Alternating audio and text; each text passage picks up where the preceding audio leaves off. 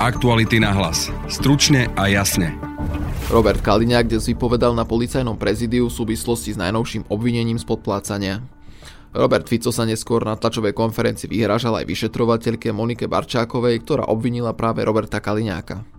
Nech si to napíše pani Barčáková na čelo. Ak bude Smer sociálna demokracia pri moci, tak tento zákon, ktorý prijala táto vláda, spresníme a títo policajti prídu o svoje výsluhové dôchodky. Viacero ukrajinských štátnych funkcionárov muselo koncom januára opustiť svoje posty pre podozrenia z korupcie. Tie prichádzajú v čase vojenskej a humanitárnej pomoci zo západu. Korupcia sa nevyhla ministerstvám obrany, infraštruktúry, generálnej prokuratúre či prezidentskej kancelárie.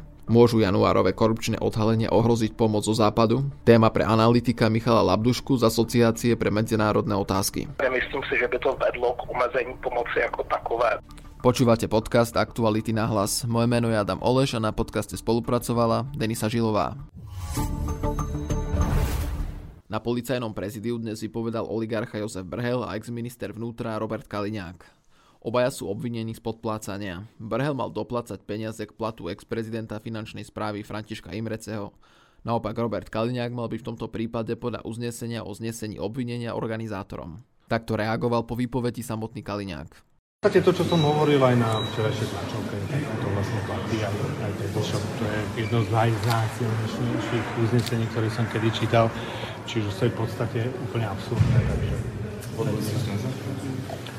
ja si myslím si, že kolegovia advokáti vám na všetko odpovedia. Rozhodne sa pán, pani vyšetrovateľka spoločne s prokurátorom podať návrh na väzobné stíhanie? Koho? Vás. Prečo? Ja, ja, ja nemôžem to vyžadovať nejaké nejaké, nejaké ja, právnické širšie vzdelanie samozrejme, takže uh, určite toto je tak... Uh, strašne slabolinké, že to sa ani nedá v tom uh, nejako riešiť. Ja si myslím, že skôr uh, bude treba očakávať, kedy sa sami zastavujú a uh, budú môcť to zastaviť. Ešte, ja si myslím, že to nechám predstavať advokátov, aby, aby svoju prácu mohli tiež urobiť dobre. K vypočutiu sa vyjadril aj advokát Roberta Kaliňáka David Lindner. No, pýtali sa ho, či bude vypovedať. Pán Kaliňák uh, povedal, že potom, ako sa oboznámime s vyšetrovacím spisom, tak uh, sa budeme vedieť uh, relevantne vyjadriť. Avšak treba povedať jednu zásadnú vec, že v ostatnom období vlastne po marci dvetisícdvadsať došlo k obráteniu dôkazného bremena, pretože uh, množstvo obvinených sa má brániť proti uh, negatívnej skutočnosti, teda uvádzať niečo, čo sa nestalo a preukazovať to, čo sa nestalo. Čiže sa vracame do takého uh, procesu inkvizičného, ktorý bol, bol aplikovaný v stredoveku. A preto my ako advokáti teraz aj sa zaoberáme štúdiom kníh z toho obdobia, inkvizičné procesy a, a prípadne Kladivo na čarodejnice, veľmi známa publikácia, aby sme sa oboznámili s metodami, ktoré aplikovali vtedajší inkvizitori a mohli ich aplikovať teda a mohli sa brániť proti obvineniam, ktoré sú klientom kladené za vinu.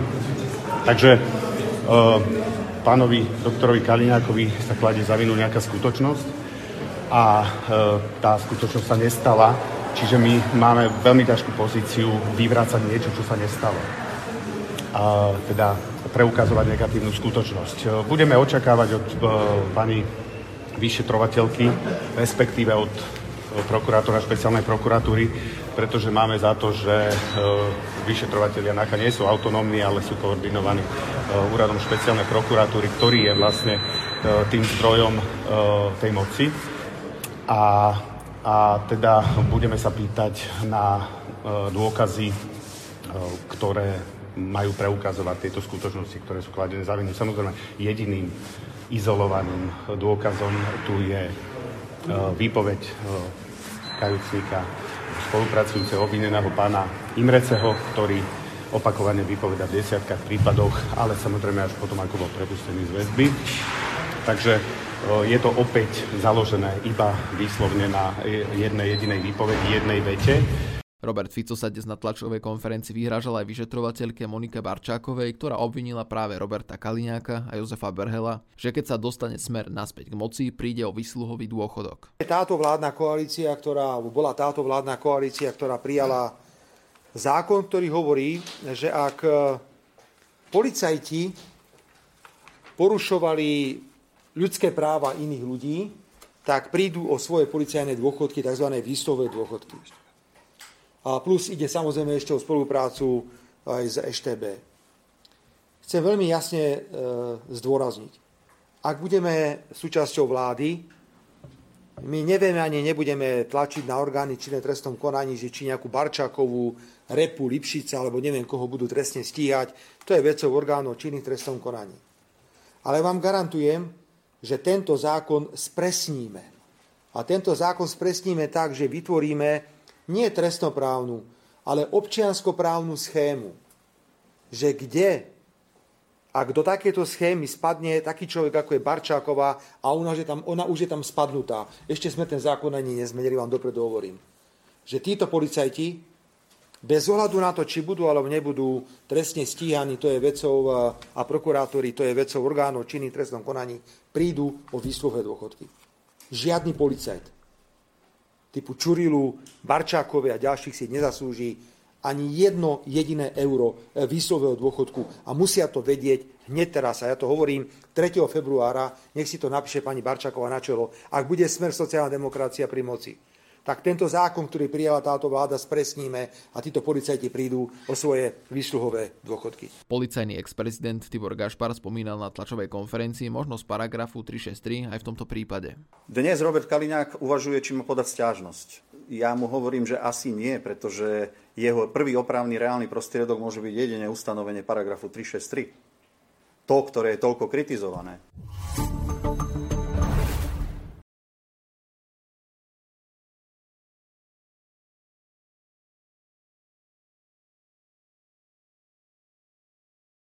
Na linke vítam analytika Michala Lebdušku z Asociácie pre medzinárodné otázky. Dobrý deň. Dobrý deň. A rozprávať sa budeme o korupčných škandáloch na Ukrajine. Koncom januára došlo na Ukrajine k odvolaniu viacerých vysokých funkcionárov. Odvolaní boli viacerí zástupcovia ministra pre infraštruktúru alebo námestník ministra obrany Šapovalov či ďalší zamestnanci ministerstva obrany. Takisto opustiť funkciu musel aj zástupca generálneho prokurátora kvôli dovolenke počas vojnového stavu. Z prezidentskej kancelárie napríklad odišiel Kyrylo Tymošenko, ktorý mal na starosti mediálnu komunikáciu. Niektorí odišli sami, iní museli byť odvolaní.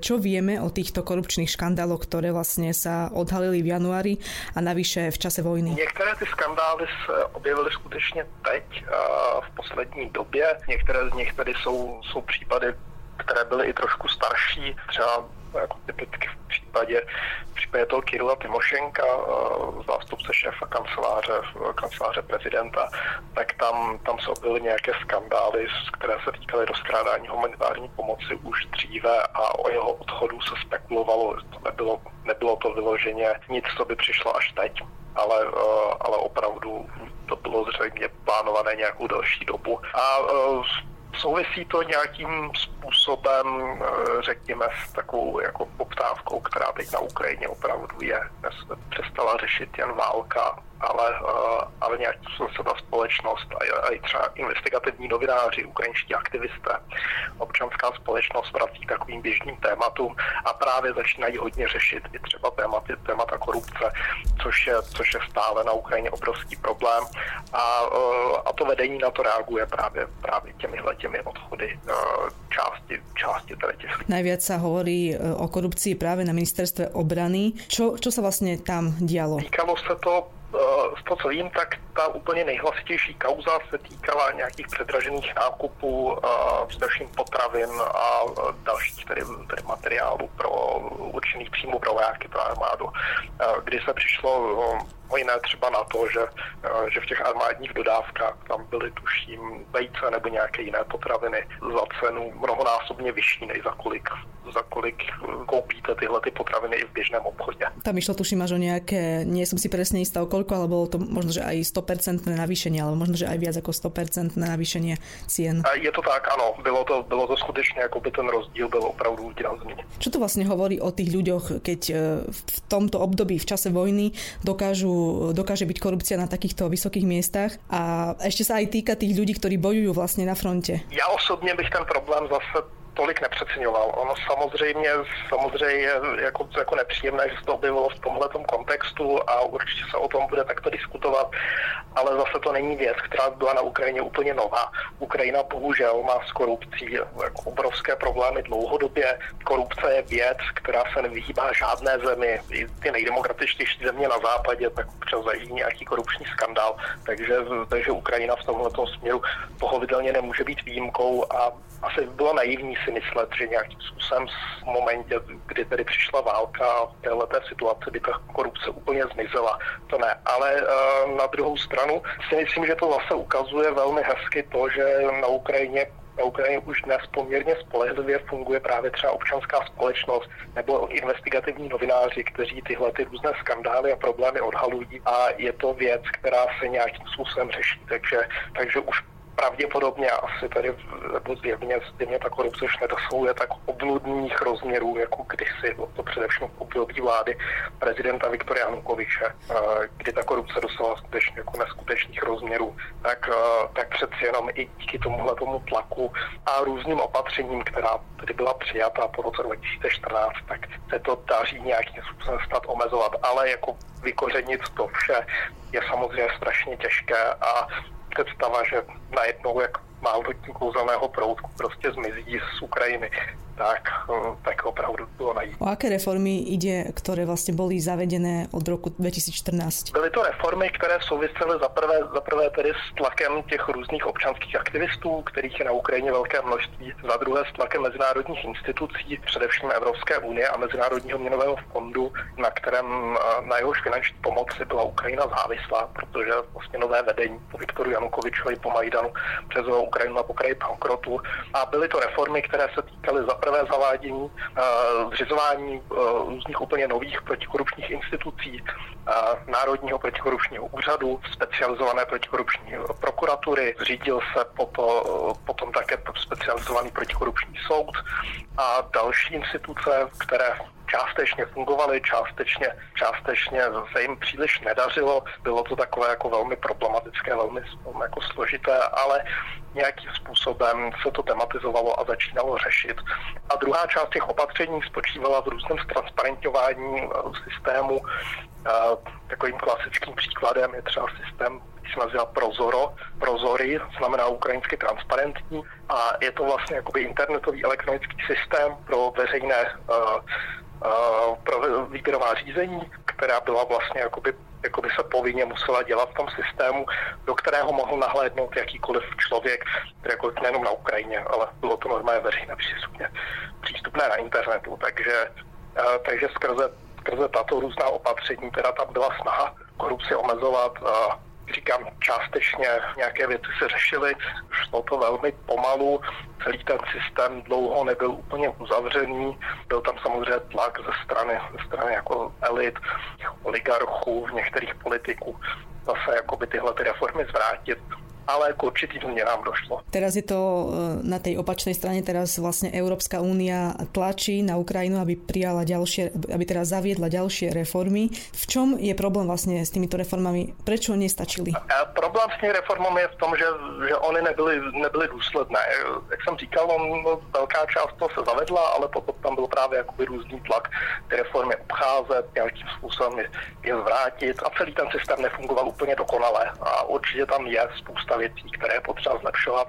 Navíc teď máme válku, takže, takže řada těch opatření právě kvůli válce, válce vlastně jakoby nefunguje. Typicky právě jakoby ta výběrová řízení, která byla elektronicky veřejně na internetu, tak to je teď to teď vlastně jakoby, jakoby nefunguje. Stejně tak majetková přiznání, protože je to prostě zkrátka z důvodu bezpečnosti nemůže takhle fungovat do téhle situace. které reformy samozřejmě musí jít, musí jít dál, souvisí to s aspiracemi Ukrajiny, pokud by Ukrajina chtěla jednou vstoupit do Evropské unie, ale vlastně jako nejenom to, obecně jako by zlepšit zlepšit ekonomickou situaci, která tam je, tak tyhle ty věci jsou naprosto nezbytné. To jenom právě, právě třeba jakoby ta korupce dlouhodobá chronická, to je jedna z takových věcí, která hodně odrazuje na zahraniční investory od toho, aby, aby přišli na Ukrajinu. Takže pokud, pokud chce Ukrajina skutečně nějakým způsobem vybudovat fungující, prosperující stát, tak se bez tohohle toho neobejde. Západ má ale pochybnosti o tom, či sa to vůbec Ukrajině někdy podarí, teda poraziť korupciu a či má na to adekvátne nástroje, ktoré sa ale samozrejme, že môžu časom zlepšiť. Čo si vymyslíte? Je Ukrajina schopná niekedy poraziť korupciu? Ja si myslím, že ty predpoklady k tomu má a je to práve kvôli tomu, že má veľmi silné občanské hnutí. Je to demokratická země, byť se všemi těmi problémy, které má, ale vlastně funguje tam určitým způsobem nějaká, nějaká tady jako, jako poměrně silná pluralita, to znamená, že, že se o těchto těch věcech píše, není to nějaké tabu a je tam, je tam skutečně tlak i ze strany veřejnosti na, to, na tyhle ty věci řešit, což je takový základní předpoklad k tomu, aby, aby se to nějakým způsobem dařilo omezovat. Jestli se to podaří, tak to je samozřejmě jiná věc. Na druhou stranu jako máme příklad spousty zemí, kde se to podařilo, ať už je to třeba i Slovensko, Česká republika, kde tady třeba od devadesátých let samozřejmě jako, jako míra korupce, která byla v tom našem prostoru, tak je, tak je dnes jako nesrovnatelná a souvisí to mimo jiné právě jakoby i třeba se vstupem do Evropské unie. Může táto korupcia ohroziť ďalšiu vojenskú alebo hospodárskú pomoc Ukrajine, čo sa týka zo strany Európskej únie alebo zo Spojených štátov alebo z iných krajín? Ja si myslím, že ne, protože že se to přeci jenom netýká přímo těch, těch vojenských dodávek ze západu, nebo, nebo alespoň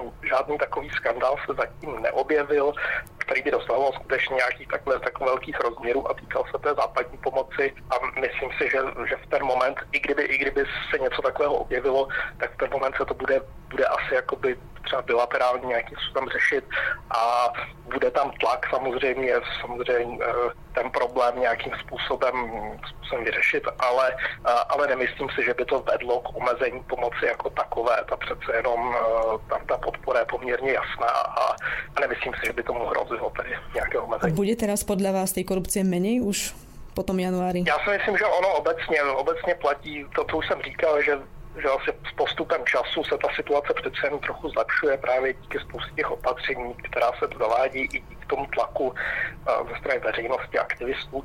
Takže uh, asi i ta vláda si na to, na to bude dávat nějakým způsobem pozor. A jestli se to podaří teď bezprostředně, tak, uh, tak to samozřejmě, samozřejmě nevíme, uh, ale, uh, ale určitě určitě právě, právě kvůli tomu, že, že tady, tady je to sledovaný problém, tak, tak je, je docela možné, že už si, že už si teda třeba lidé z kanceláře prezidenta dají příště pozor, koho tam budou angažovat, anebo jakým způsobem postupují, aby třeba těmhle těm skandálům nedocházelo. Děkujem za rozhovor. Děkuji za pozvání. To je z dnešného podcastu všetko. Na podcaste spolupracovala Denisa Žilová. No nezabudnite si cez víkend vypočuť aj naše ďalšie podcasty, ako napríklad sobotný Disinfo Report, v ktorom sa dozviete, ako vníma slovenská verejnosť problém zmeny klímy alebo úpadku životného prostredia. V nedeľu vychádza aj podcast Mafiánsky štát, v ktorom sa dozviete, ako Marian Kočner ťahal od Norberta Bedera informácie o policajnom vyšetrovaní vraždy Jana Kuciaka. Rovnako tak sa môžete tešiť aj na ďalšiu časť podcastu Mimoza s herečkou Janou Dropovou, ktorá vám poodhalí, o čom je film Slúžka. Pekný víkend vám praje Adam Oleš.